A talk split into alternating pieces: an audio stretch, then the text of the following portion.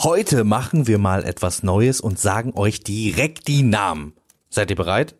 In diesem Monat treffen sich Andreas und Laura Maria.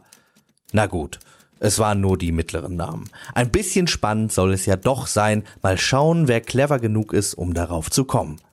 Sie gehört zu den wenigen Menschen auf der Welt, die so berühmt und beliebt sind, dass Menschen so riechen möchten wie sie und veröffentlichte so bereits neben anderen Produkten und einigen Büchern eine eigene Duftreihe. Die Gründe dafür sind offensichtlich ist sie doch seit einigen Jahren eine der wichtigsten Stimmen zum Thema mentaler und körperlicher Gesundheit in der scheinbar so perfekten Social-Media-Welt. Nach ihrer eigenen Einschätzung könnte sie ungefähr einen Monat ohne Probleme in Isolation verbringen. Stattdessen verbringt sie ihn aber nun für uns alle mit ihm.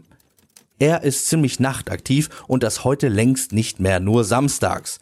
Wenn er doch mal schläft, dann gerne draußen. Häuser hält er nach eigener Aussage für überschätzt. Außerdem spielt er deutlich mehr Instrumente als er beherrscht und schaffte es so bereits, John Bon Jovi aus der Fassung zu bringen.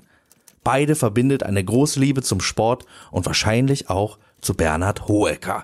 Jetzt sitzen sie also auf zwei Stühlen, wie viele Meinungen sie uns mitgebracht haben und ob sie vor unser aller Ohren zu allerbesten Freundinnen werden, das erfahren wir jetzt.